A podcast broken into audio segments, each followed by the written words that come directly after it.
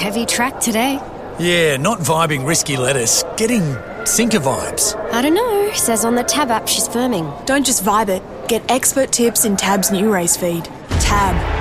We're on. What are you really gambling with? Uh, now, we're just going to move on to the issue of the Cranbourne uh, meeting on Saturday. They had a standalone cup. It was the third they've had. Uh, they're looking for real continuity in that huge growth area down there. But there is this cloud hanging over them with the VRC applying uh, to take that date in the future. And that's now before Racing Victoria to contemplate uh, whether that will be successful or not.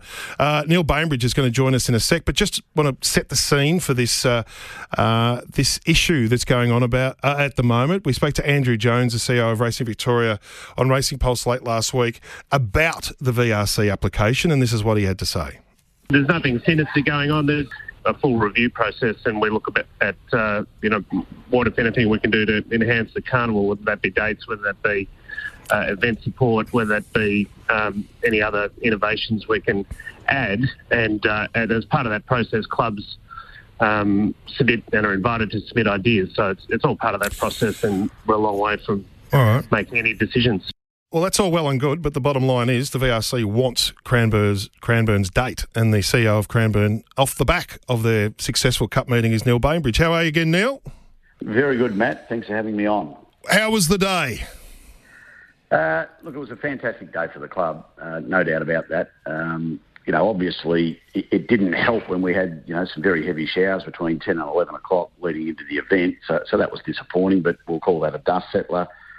Um, you know, tremendous crowd on course, and um, you know, once again, our track raced uh, outstandingly well, and you know, we, we, were delighted with how the day played out. You know, our facilities are in first class condition. It's a great opportunity for the spring carnival to come out to the southeastern suburbs and, and put on a, a, spectacular day for a new audience, and I think that's really important.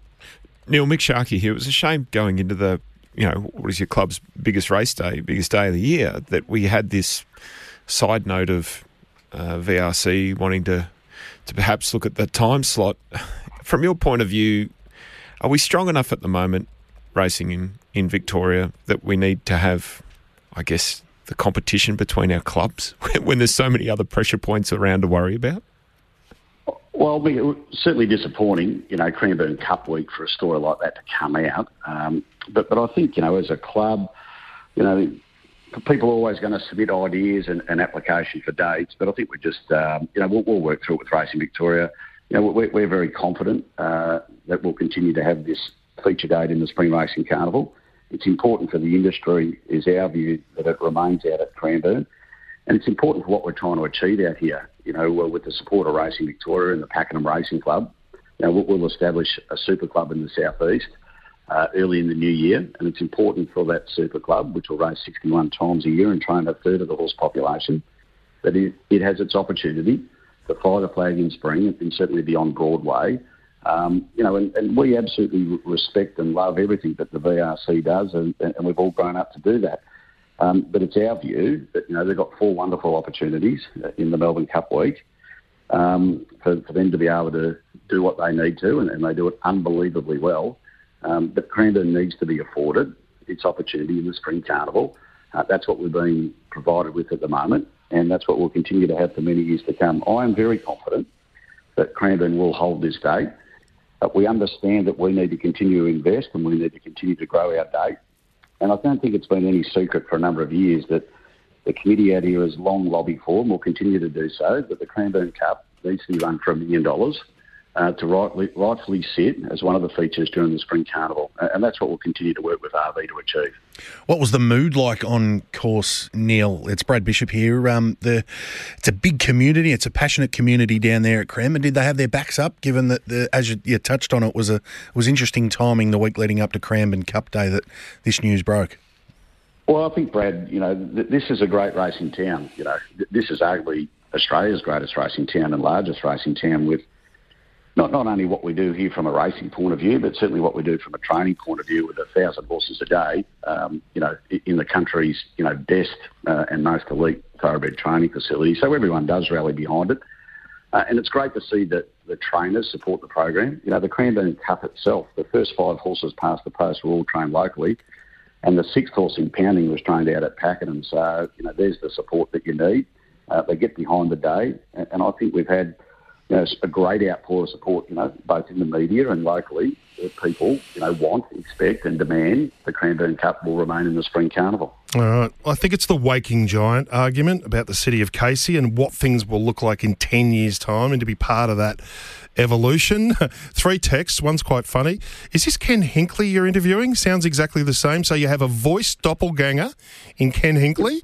Uh, this is the most poignant text. I think racing needs to be spread around in a vast metro area. Having Cranbourne last Saturday enhances the engagement in the sport, and I think that's exactly where we're coming from with this waking giant sort of argument about Cranbourne and, and the southeast. And great job, Neil B and his team. Great vibe on course and plenty of owners and great racing. That was from JT. Uh, uh, and I think that sums it up as well. So, Neil. Um, Matt, if I, if, Yep. if I could say, you know, like going back many years ago, we, we built three racetracks in metropolitan Melbourne. We're talking probably 100 years ago because that's where the population was and it made sense.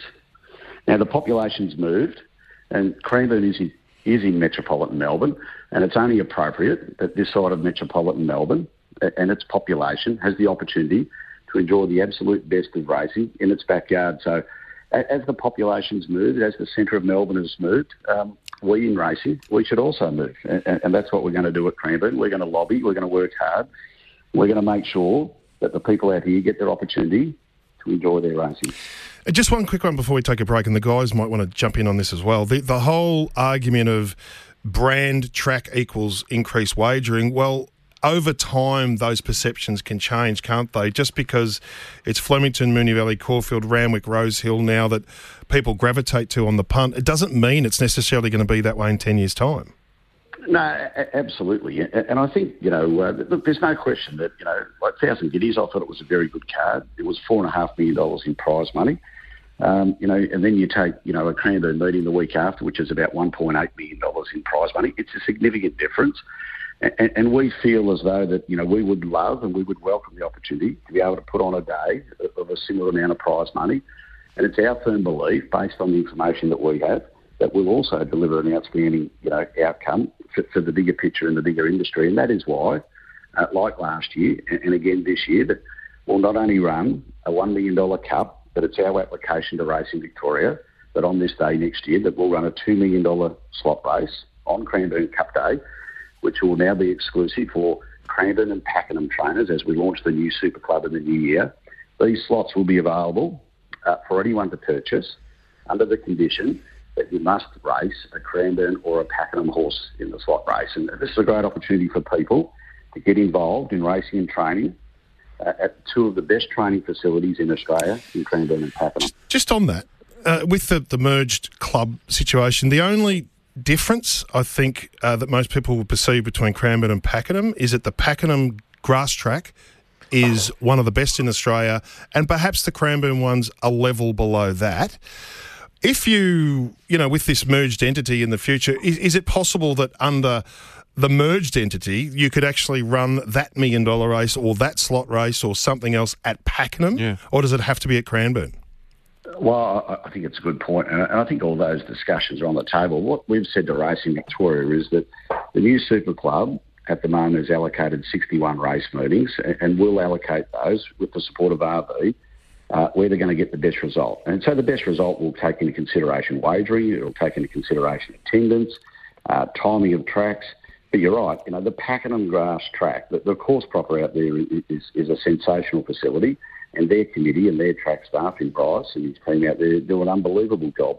So the, the Super Club's going to have great flexibility, great opportunity to make sure that it sets its product up appropriately to get the best possible outcomes for RV, but also for, for the Super Club going forward as well. So, you know, it's an exciting times. You know, uh, speaking to the members here on Saturday about the, the new Super Club, overwhelming support. You know, and we've already had numerous comments from trainers that are very keen to see this happen. Yep. You know, it, it'll expedite capital projects in the southeast, and, and I think uh, you know we're, we're going to see an awakening out here very soon. And I look forward to the next 10 years of the community attachment to your super club growing and the, and, and the club doing more than any other club, I would imagine, in trying to uh, furnish that relationship between the race club and the ever growing community. Hey, good, good on you, Neil. Thanks, mate, and well done on the weekend.